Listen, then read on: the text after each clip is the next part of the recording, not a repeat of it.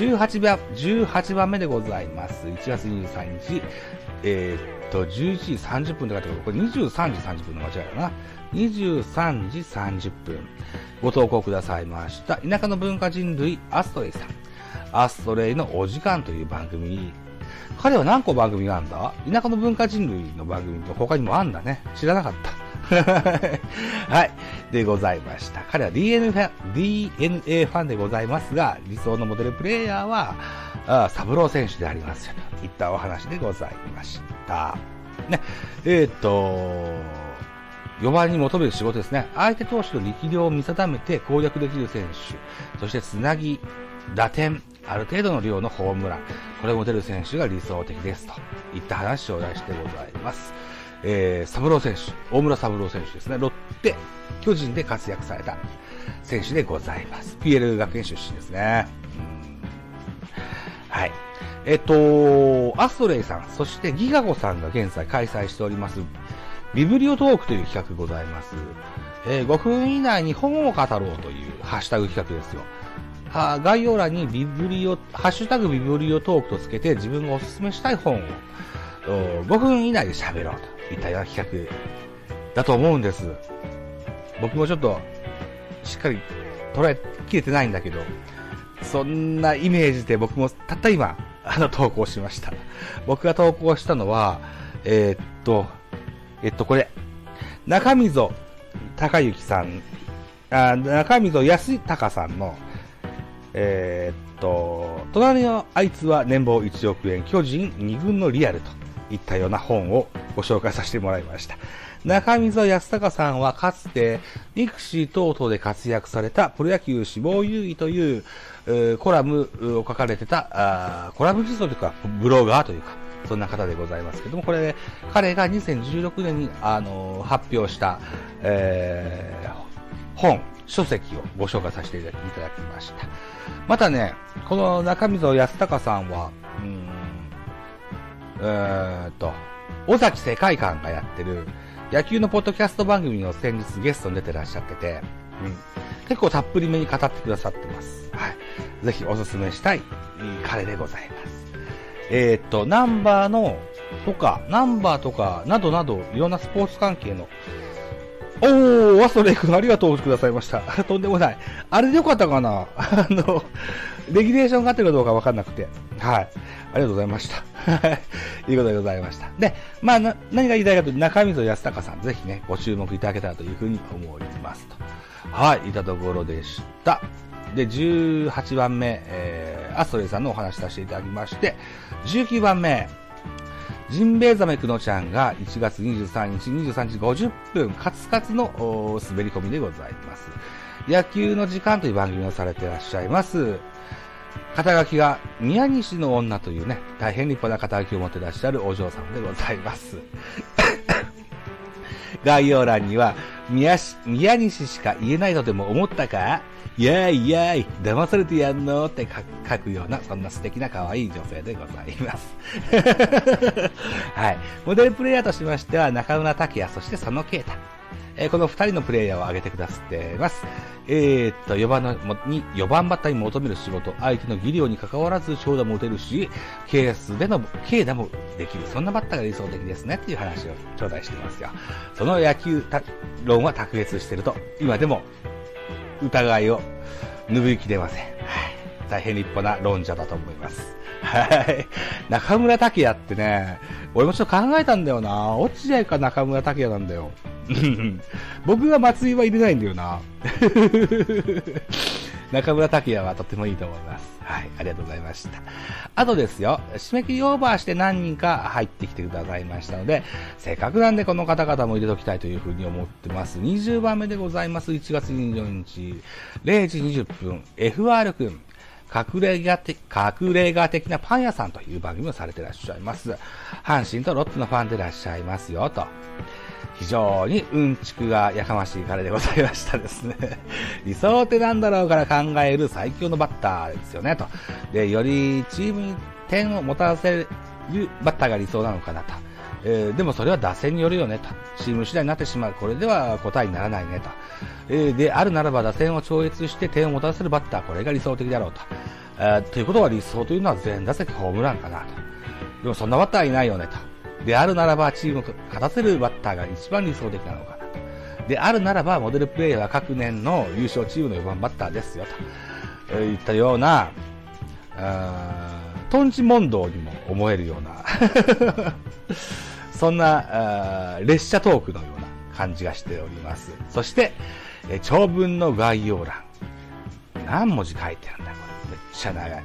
えー、それコピペしてございますので もしご興味があれば読んで、えー、延長チケットも使ったし、まだまだ時間もあるから読むか。読みますか。じゃあ、FR 君の長文の概要欄読みますか。一丁やってみます。一つよろしくお願いします。すっごい久しぶりですね。今これ書いているのが期限、括弧2022年1月23日23時59分を少し過ぎるくらいの頃なんですけど、何回とっても話が、えー、収まらなかったんですよ。しかも時間も、えー、超過していると。ほんとすいませんと。ルールを守れない大人にだけはなるなって親にきつく言われて育ったんですけど、守れませんでした。ただ、うちの大学の教授が提出しない論文より提出された紙くずって言ってたんで、一応出しておきます。ゲームも時間も持ってないけどね、と。で、理想の4番打者ですよ。いろいろ考えたわけですが、理想って、えー、各チームの時々の状況に応じた最適解かっこだと思えるもの、かっこ閉じるはあるかもしれないけど、理想って、最も完全って、えー、最初に理想って言葉を辞書で引いたことを心底後悔しましたと。ざまあみろと思ってます。これがもし今の巨人の理想の4番打者とか、えー、上杉達也3年生の時の明星学園の理想の4番バッターとか、なら考えやすいんですけどね、と。ある程度普遍的な答えを、えー、答え出し、出そうだし、えー、でも理想とだけ言われると、どうしても野球全体に通用する考えを求めたくなってしまうんですよ。できもしないのにそういう差がなんですと。結局のところ状況に応じて臨機応変に求められたことをするのが最適解だと思ったんです。でもよく考えたら点を取るのは、点を取るの正義じゃんってなった。だって点を取れば勝てるもん。その結果出た答えが全打席ホームランです。普遍性のために現実を捨てました。どうせ野球、ど素人ファン、歴浅め、えー、一般学生のザレ事だし、まあいいかってね、えー、チームにより多くの点をもたらすって、えー、言っといて、打点について触れなかった理由は、僕はヘンクスだからです。これ、取る前にうっかり帽子の回答を聞いてしまったんですけど、打点について語っていらっしゃったんです。それを聞いてしまった以上、打点について語ると、どうしても影響を受けてしまう。パクリになってしまうと思ったからです。自分で自分を 自分で自分の首を絞めてしまいました。面倒な性格と。結んでくださってますと。うん、やかましいわと。言っときましょうね。お前は暴れじしかと。はい。ありがとうございました、FR さん。今後とも一つ仲良くしてやってください。はい。といったところで、21番目。これも、遅刻して、入ってきてくださいました。1月25日朝7時30分。南半球の木上さん。一応海外に住んでおりますと、あ、住んでますという番組をされてらっしゃいます。90年代の広島ファンの方でいらっしゃいます。現在彼は、えー、ニュージーランドに、えー、住んでらっしゃる彼でございますね。どうなんだろう公式を狙ってるって聞いたけど、もうなったのかなめちゃめちゃ配信もライブもいっぱいされてる彼なんですよね。モノマネもお上手だし、絵も上手です。今回も可愛らしいサムネイル作ってくださいました。ニセキュウジエンというね、キウイっていうね、あの鳥がいるでしょ？それに、ニュージーランドのユニフォーム着ててね、えー、落合のバッティングフォームさせてますね。そんな可愛らしい、えー、イラスト、くださってます。ありがとうございます。これもノートにアップしときますので、ぜひチェックしてください。といったところですね。えっ、ー、と、キーウェさん曰くですよ、右の打率を残し、あ、右バッターって意味ですね。右バッターで打率を残し、ホームランが打てるバッター、これが理想的ですよ。で、どうしても、その、理想の4番バッターっていうのは走れないような、そんな印象があるんですよねっていう話を頂戴してます。で、モデルプレイヤーとしては、江藤明、そして落合博光、この2名を挙げてくださっております。えっと、彼、だからさっきも言ったように公式が狙えるぐらい喋れる人なんで、収録時間も普通に12分ぐらい喋ってたな。これはわざとですね。あの、時間縛んなって言ってましたね。うん、まあ、それはいいんです。はい。えー、でも3分程度にしてもらわないと、まとめが作るのが 大変なんで、ぜひ3分以内でお願いしたいところではありますが、はい、と思いますけども、一応今回はノミネートというふうに形をさ取らせてもらいます。キウエさんどうもありがとうございました。はい。といったところで、ラジオトークからは21名ご参加いただきました。21名21番組ご参加いただきました。どうもありがとうございました。はい、続いていきましょう。えー、今度はスタンド FM でございます。スタンド FM からは6番組10名がご参加してくださってます。ありがとうございます。はい。では、一個一個ご紹介しておりま、いきましょうね。まずは、えー、っと、ブルさん、キャップさん、スイッチさん、3名でやってらっしゃいますスタイフの番組。夢見る次世代の子供たちに無償で資金提供するチャンネル、青バラレディオという番組されてらっしゃいます。僕が、あのー、所属しておりますスタイフ野球部の創設者の方でございます。3名でらっしゃる番組。人一人お答えくださってますよ。ありがとうございます。一人二人、一人一人お答えくださって3分程度にまとめてくださってます。はい。技量あるでしょ。腕ありますよ。はい。まずは、先頭バッター、スイッチさん、くださってます。えー、財布野球で背番号98番持ってらっしゃいますね。えー、スイッチさん曰くですよ。パワーも兼ね備えたミート力のあるバッターですと。チャンスに強いのがいいですねと。えー、言った中で、えー、理想、理想にとするモデルプレーはアレックス・ラミです。この選手の名前が出てきました。えー、2番目はキャップさん、背番号97番です。勝負強さと、あと足の速さも欲しいよねっていう話くださいました。えっ、ー、と、理想の4番バッター像は、えー、2021年、日本一になりました、ヤクルトに4番バッター、村上宗隆選手の名前を挙げてくださってます。村田村上宗隆選手、ね、えー、長打も打てるけれども、走塁への意識が非常に高いことがこれ魅力的だっていう話くださっています。えー、3番目でございます。えー、青原レディオンブルーさん、背番号96番持ってらっしゃいます。彼は、打席に立つだけで相手チームに嫌な印象を与えるバッターが理想の4番バッター像ですと。えー、モデルプレイヤーとしては松井秀喜。この選手の名前を挙げてくださってます。はい、あら、青原レディオさん、どうもありがとうございました。はい、えー、っと、スタンド FM の、スタイフ野球部のリーダー的存在のお3人でございます。続けていきます。えー、っと、1月16日、関西ジタラコさん。スタンド FM で関西ジタラコのや巨人語らせてという番組をしていらっしゃいます。巨人ファンの方でございます。お書さんのザボさんがって言ってらっしゃいました。僕、お書さんですって。はい。スタイフ野球部で48番、矢野健二の背番号をもらってらっしゃる方でございます。チームを頂点に導チームを頂点に導くことができるバッターが理想的ですよと。結果で語れるのが4番バッターじゃないでしょうかと。えー、理想のモデルプレーとしては、ヤクルト、村上宗隆、そして、えー、伝説の長嶋茂雄。この2名を挙げてくださってますが、将来的には岡本和真。えー、2021年は2冠を取った岡本和真では、ですが、これで物足らんと、彼はよく言ってらっしゃいます。はい。岡本和真にはさらなる期待をかけていきたいというふうに語ってらっしゃいます、関西ジタラコさんでございます。5番目でございます。1月17日、ジャガイモボーイさんでございます。えー、彼も巨人ファンのスタンド FM の方でございますね。番組名は巨人がむしゃら応援チャンネルという番組をされていらっしゃいます。スタイフ野球部に所属していらっしゃいました背。番号9番を持ってる彼でございます。理想の4番バッターといえばですよ、試合を決めると、ここぞの場面で決定打が出る選手、それは4番バッターだと、ファンを引きつけるという選手、えー、球場が活気づくよねと、そんなバッターですと。あと、記憶に残る選手、ね、しっかり印象づけれる選手、それが4番バッターだと。いった話を熱くしてくださいました。えー、モデルプレイヤーとしては、松井秀喜、そして鈴木誠也、この2名を挙げてくださっています。ジャガイモボーイさんどうもありがとうございます。以前は、ジャビットボーイズという名前だったんですけども、えー、っと、今年ね、えー、あ、今年じゃない、2021年、昨年ね、セリーグ、巨人は優勝できなかったので、その、罪の意識から名前を変えられてらっしゃいますよ。はい。はい。といったところでございます。はい、6番目でございます。1月18日。ことみさん。財布、あなたの人生を日々発見という番組をされてらっしゃいます。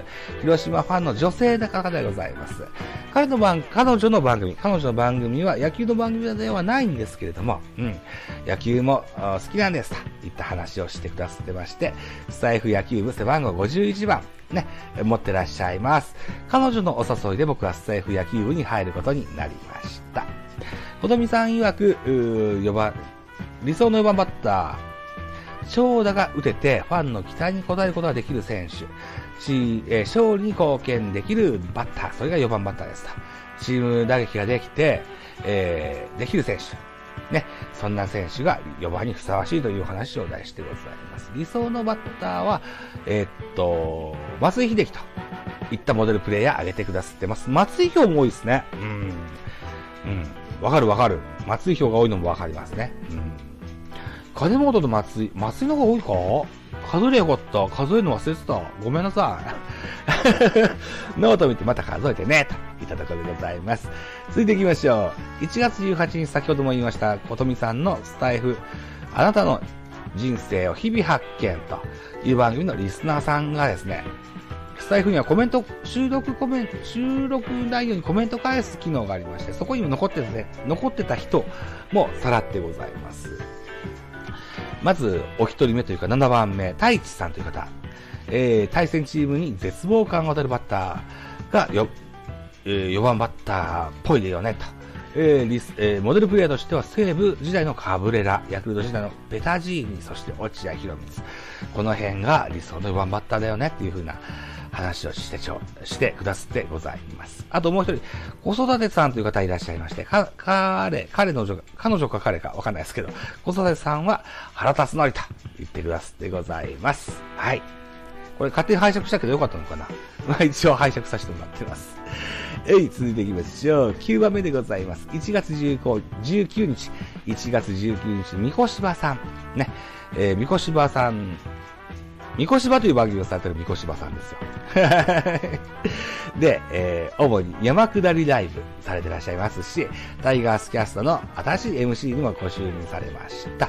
阪神ファンの方でいらっしゃいます。はい。えー、みこしばさんはね、スタイフで活動してますけど、ね、スタイフ野球部ではないんですよ。うん。もしよろしければ、背番号31空いてますよ。スタイフ野球部ぜひ入ってくれませんか？みこしばさん、お待ちしておりますよ。LINE のオープンチャットからスタイフ野球部で検索すると出てくると思います。えー、そこから、あのー、コメントしてね、あの、入部し、志願をしてください。そしたら、あの、青原レディオさんが絡んでくれますから、ね、えー、ぜひ、待ってますよ、みこしばさん。はい。といったところで、31って話もしました。えー、そうなんです。三越場さんの理想のバッター、4番バッター像は、掛布正幸さんでございます。栄光の31番と、ね、いうことですね。浜風の強い甲子園でも、打者主要タイトルを複数回と取ることもできた、えー、伝説の左バッターですと。えー、巨人戦の対江川。これは痺れたよと、いった話を題しています。将来的には現在阪神で活躍しております大山祐介あるいは佐藤輝明、このあたりに大きく期待したいよねっていう話を頂戴してございます。みこしばさんどうもありがとうございます。さあ、10番目でございます。1月20日。風志郎さん。風志郎のやる気満々マングローブという番組をされていらっしゃいます。方でございます。スタンド FM の番組。ボイシーも確か番組されてますいらっしゃいますよね、彼ね。うんえー、ソフトバンクファンなのかな？しっかり把握してないんですけど、ソフトバンクファンじゃないかと思います。スタイフ野球で59番背負ってらっしゃいます。えー、モデルプレイヤーとしては、小久保裕紀。彼の名前を出してくださってます。はい。まず、ホームランが打てること、そしてチームの雰囲気を変えれるバッター、チームを引っ張る中心選手、それが4番バッターだよ、というふうに語ってくださってございます。国防弘樹、ね、うん、えー、以前もですよ、ベースボールカフェ期間中制の中でも喋りましたけれどもね、その時はジョージ・マケンジ特集をしたんですけれどもね、やっぱりこう、城島と小久保、このコンビは非常に素晴らしかったと。で、4番は小久保、これがふさわしいっていう話は、ね、えー、クラブルーターズをやってらっしゃった、あ理論派のジャンコさんもそのようにおっしゃってらっしゃいました。はい。風志郎さんどうもありがとうございました。風志郎さんはボイシーの他にも YouTube チャンネルもやってらっしゃいます。もしよろしければチェックしてください。ひらがなで風志郎と、えー、表記、ノートには表記してございますが、スタイフでそう表記してら、してるからそうしてます。えー、他の活動ネームは確かね、楓に、志に、太郎の郎で楓志郎って名乗るってるようなこともございます。ぜひチェックしていただけたらな、なんていうふうに思いますよ、と。はい、というところでございまして、最後にツイッターから4名でございます。ツイッターは、えー、っと、1月10日、ベビームさんご参加くださってます。3文字、ゴジラ。ありがとうございます。松井選手のですね、ハッシュタグ2090に助けてくださってます。はい、ありがとうございました。えー、二人目は1月23日、新作さん。えー、新作さんね、ラジオトークの不具合からか、あの、収録ができないんですよ。今回参加できない、できないです。すいませんってコメント来たから、ツイッターですよって言ったらツイッターで、えー えー、発表してくださいました。新作の考える理想の4番バッターは、打席で勝負強さと親しみやすいキャラクターを兼ね備えた選手ですと、モデルプレイヤーはアレックス・ラミレスですと、頂戴してございます。新作さんどうもありがとうございます。3番目1月23日、えー、バオバブさんでございます。カープキャスト NC のコメンテーターされてらっしゃるバオバブさん、当然広島ファンでございます。バオバブさんからのツイッター、ラジオトークやってないのでツイートでご関連を 4, 番は、こいつに回せばなんとかなると、味方にも敵にも思わせる、そんな選手が理想ですと。そうなると弱小チームで国務奮闘した4番が印象強いですね。となると、ロッテ時代の落合かな。あるいはカーブで言えば、栗原と。力強く言ってくださってございます。ベースボールカフェキャン中世では直近では、えー、レジェンド語り高橋義彦の、語りをですね、アシスタントしてくださってます。はい、バボさんどうもありがとうございます。はい、いたところでございます。カープキャストからは2人目ね、ご参加くださいました。以下は締め切りオーバーですけれども、一応ノミネートしておきましょう。というところで1月24日、えー、チキンバレーさん。チキンバレーさんはタイガースキャストのパーソナリティされていらっしゃいます。FR さんですとか、ミコシバさんですとか、トマトさんですとかと同じ、えー、番組の、うん、キャスターされていらっしゃいますよ。当然阪神ファンでいらっしゃいます。チキンバレさん、曰くですよ。理想の4番打者像は、簡単にゲッツを打たない選手になります。チャンスでゲッツ、チェンジの失望感。これは半端ないですよね、と。阪神で言えば金本が理想だし、今なら佐藤輝明がいいかなと。巨人なら岡本より何気に坂本に4番打ってほしいんですよねって言ってますね。右バッターなのにゲッツー少ないした。言われてみたらそうかもしれませんね。うんそうか。4番坂本？へー。坂本本人が嫌がるんですよ、4番。まあいいですよ。ね。といったところでチキンバレーさん。ね。えー、っと、タイガースキャスト復帰後ですよ。僕らの目の前に出てきてくれるチャンスが非常に多くなりました。はい。ツイッターもそうですし、ね。タイガースキャストでもいっぱい喋ってくださってます。はい。チキンバレーさん、おかわりと言っときましょう。はい。といったところでございまして、52分3分ぐらい。うん。そう。明日はあ自宅謹慎明けでお仕事でございます。これから風呂に入って寝ようと思いますけれども、えー、この数分を余して、ね、えー、切ろうと思いますが、よろしいでしょうか。二石油円ゼロに、えー、ご参加くださったすべての方とご紹介ができました。はい。二石油円ゼロ3もいずれするとは思うんですよ。いずれするとは思うんですけども、あのー、そうな秋だな。秋やりましょう。ね。はい。と思ってます。うん。ということで、ね。えー、本業であるね、野球の方のおしゃべりも取っていかないといけないから。ええええそんな人の配信を聞いてまとめてる時間が取れないんですよ。はい。ということでね、えー、そうね。今年の10月ぐらいにまた、このハッシュタグ企画やってみましょうか。ね。はい。というところでございますよ。えー、お、あの、ご参加いただいた多くの方々、どうもありがとうございました。はい。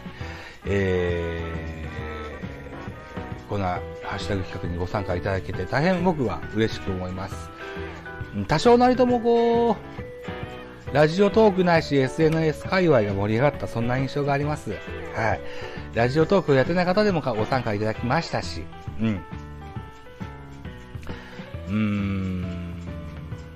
これは一個嬉しいことですよ。今まで聞き戦だった方も番組立ち上げてくださったし、うん。えー、そういった活動をね、えー、それが、ね、本意でやってました。うん。一個の形に残ったかなというふうに思っております。はい。皆様からの、ご参加、どうも感謝してます。ありがとうございます。はい。はい、といったところでね、えー、この、あ、じゃあこの収録中にノートアップしようか。ね、公開設定としまして、どうしよっかな。2090円で通るのかな、いっぱいあるわ。あ、でももう入れてんだな。まあ入れとくか。えー、として、プロ野球、で、えっ、と、4番か。4番。4番、打者。打者。うん、そして、モデルプレイヤーか。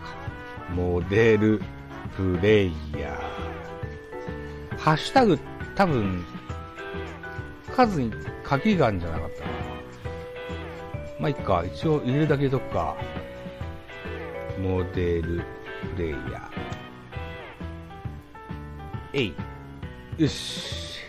一応追加できた。んで、んで、えー、見出しも一応表記しようか。アップできないな。あれ？なんでだ？やっぱ多すぎたか。あ一人語り、豆知識、ヤクルトスワローズ、シンガーソングライター、野球、ラップバトル？これはいらんか。これでいいか。OK。で、投稿するドーン。投稿するドーン。いけましたですね。はい。ということで、ノートザブの多分多分たった今アップしました。えー、先ほど喋りましたラジオトーク、それから、スタンド FM のハッシュタグも載せてございます。あと、ツイッターの文言も URL 載っけてございますので、あ、こいつらかいと思っていただけたらいいんじゃないでしょうかね。はい。というふうに思います。でですよ、うんと、いいか。うん、いやいや、はい。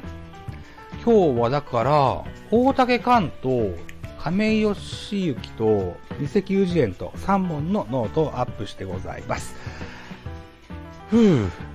ぜひそれもチェックしていただきまして、大竹関と亀井義行に関してはぜひね、あのー、音高の方をチェックしてほしいんですよ。えー、大竹選手、そして亀井義行選手の入場曲に絡めて、彼らのエピソードもミックスしたものをアップしてございます。はい。えー、で、気に入っていただけたらぜひフォローしてほしいんです。Spotify 限定で配信しております。ミュージックのトーク、大人でおしゃれな音楽番組をやってみたんだが、音だが。で、この番組の現在、やめちゃおっかなキャンペーンというのをやってます。2月の末までに、フォロワーが15名つかないうちは、つかなければ番組閉鎖といったような形でですね、えー、自分の首をく 締め付けるそんな企画をしております。しかもこれ15名中1人は俺というね いうようなことになってますのでね。はい。ぜひね、あの、ご参加いた、あの、ご参加じゃない、フォローしていただきたいというふうに思うんです。あの、好きでやってる、Spotify の番組なので、うん。ぜひね、あの、やめさせないでほしいです。はい。はい。あの、今後も続けていきたいんですが、なん、誰も聞いてくれないんで、今、必死に無視打ってるような、そんな企画しております。はい。ぜひ、皆さんもお付き合いいただけたらな、なんていうふうに思っておりますよ、と。はい。いったところでございまして、残り何分ですか ?1 分20秒、10秒ぐらいですか？はい。じゃあ、今日はこんなところにしておきたいと思います。はい。はい、えー、お付き合いくださった皆様どうもありがとうございました。はい。では、本日こんなところにしておきたいと思います。はい。では、失礼いたします。ありがとうございました。